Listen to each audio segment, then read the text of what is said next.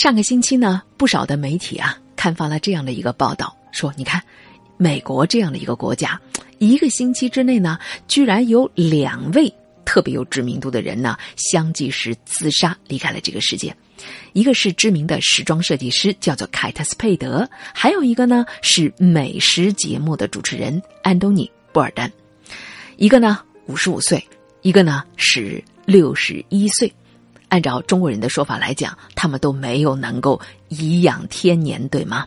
哎，马上呢也有这个心理方面的专家呢就蹭热点，就说了：你看，我们现在千万千万呢要关注。越演越烈的这个抑郁症呐，是啊，为什么这个人生呢走不到？哎，按照自己的意愿走不到头呢？为什么他们要放弃这个世界呢？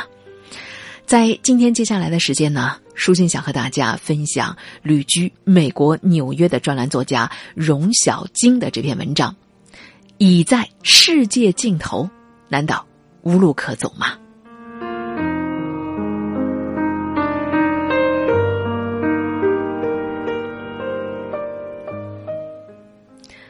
作者说呢，小时候啊，我住的大院呢，有一位邻居，有一阵子呢，他们一家人都特别的郁闷。首先，中年下岗，夫妻之间呢关系不和睦，儿女啊又不成才，他们真觉得生活呢难以忍受。有一天，这家人呢从银行里取出了所有的积蓄啊，去周游全国，打算完成了这场旅行啊，就找一个酒店上吊自杀得了。结果呢，行程还没到一半呢，幡然醒悟了，于是带着剩下的钱回归到家人的怀抱里，至今啊还活得好好的。作者说，小时候呢听了这个故事就坚信，旅行是疗伤的良药，能够治疗任何唧唧歪歪的心魔啊。但是，直到后来，自己去过了很多的地方以后，才明白，事情啊其实没那么简单。这或许就是为什么，当我看到美国著名的旅行美食节目人 Antony Porton 自杀身亡的标题新闻的时候呢，也没有太吃惊。这位 Porton 呢，是当今美国电视屏幕当中我最忠诚追随的主持人，没有之一哦。要知道，这个主持人在当电视主持之前，当过二十多年的大厨，他在。《纽约客》的杂志上发表过随笔，出过书，吸过毒。在我看来，他是厨师里文笔最好的，作家里呢厨艺最好的，大厨和作家里面长得最好的，长得好的人里面又最不在乎要祸害自己的。更重要的是，这家伙还是所有这些人里面能够带着坐在电视机跟前的我走得最远的。Porton 主持的节目叫做。Porton 未知处从二零一三年在 CNN 开播一年两季，至今一共播出了九十三集。专栏作家荣小金就说了：“这九十三集呢，我一集不落的看过。当我顺着镜头跟着他来到热情传统又处在不断改变当中的古巴，来到风光绮丽但是穷困潦倒的马达加斯加，去了。”白天刻板拘谨，而夜晚却歇斯底里的日本东京，也去过虔诚执拗和不安当中，但是活力四射的巴勒斯坦。每到一个地方，这家伙既会去光顾那些高档餐厅，也会穿过狭窄扭曲的巷子去寻找藏在人海深处的路边摊，而且还会带着你去看家宴的厨房里那些老祖母们他们驾轻就熟的手艺。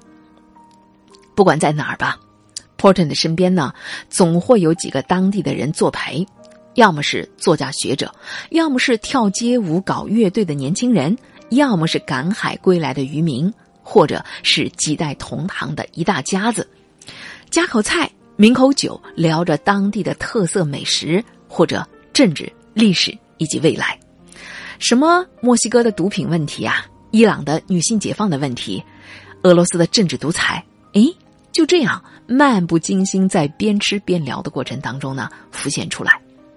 当然了，你想想，餐桌上的话题呀，也不过就是浅尝辄止啊。呈现在节目当中，时不时的还透露出 Porton 作为美国白人的那种比较狭窄和执拗的世界观。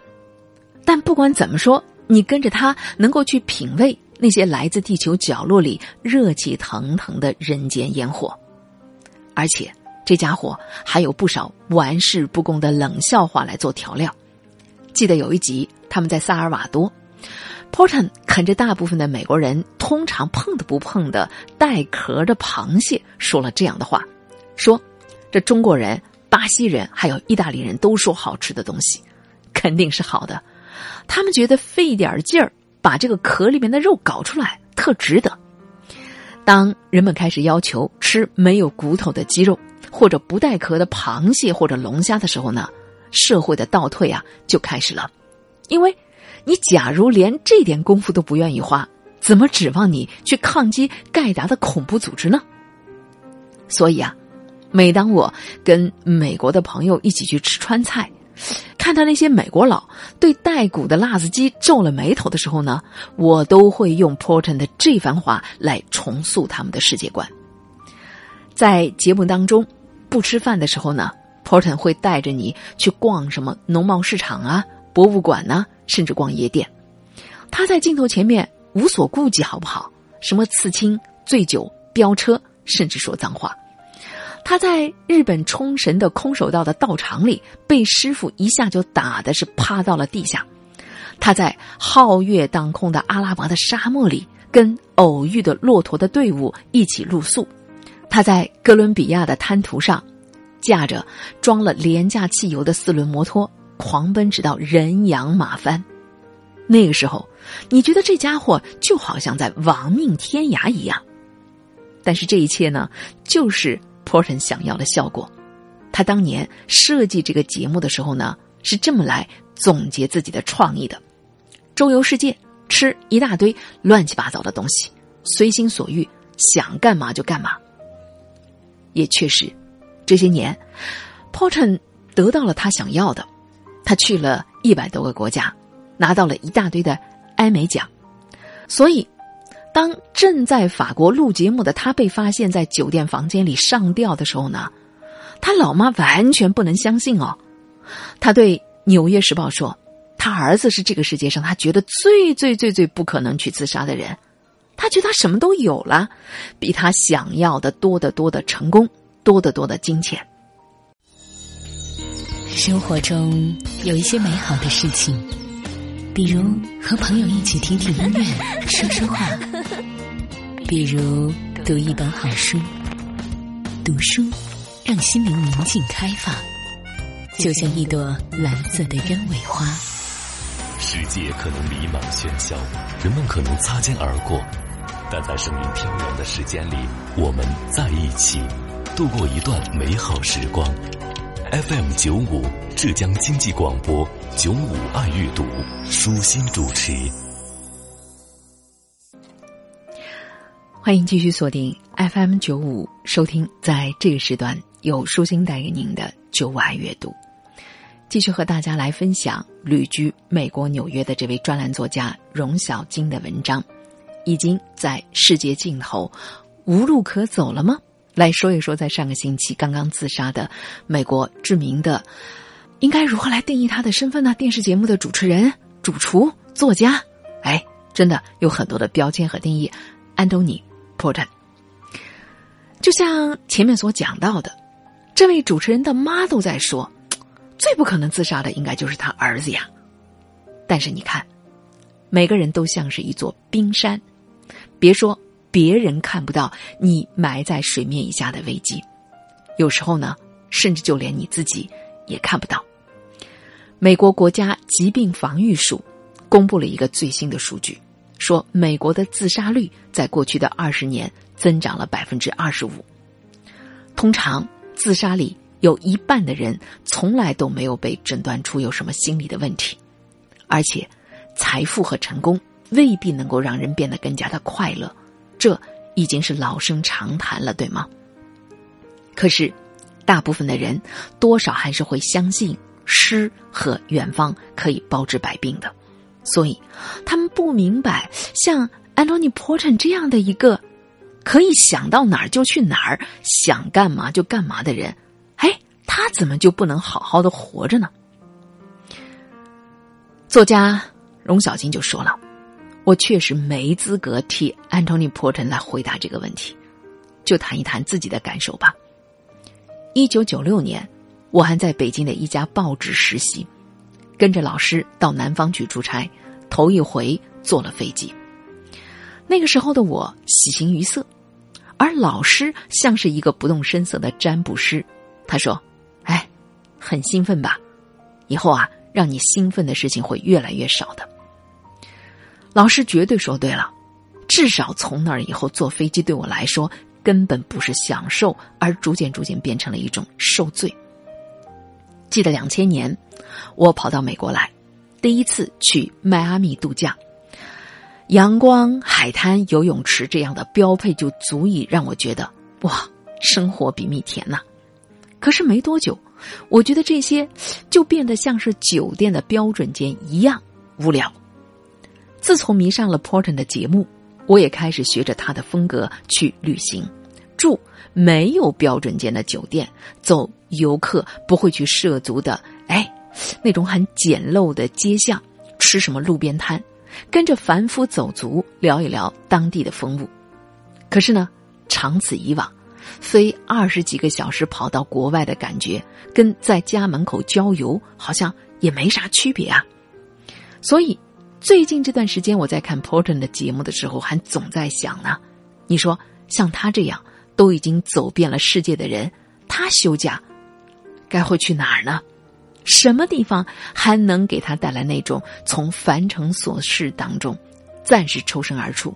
在一个平行的空间里找到另一个自我的那种监理感呢？假如你都没办法得到这样的一种监理感的话，生命会不会变成了一条漫长而又枯燥的流水线，让人觉得难以忍受呢？如今的 Porton 确实已经用最极端的方式给出了答案。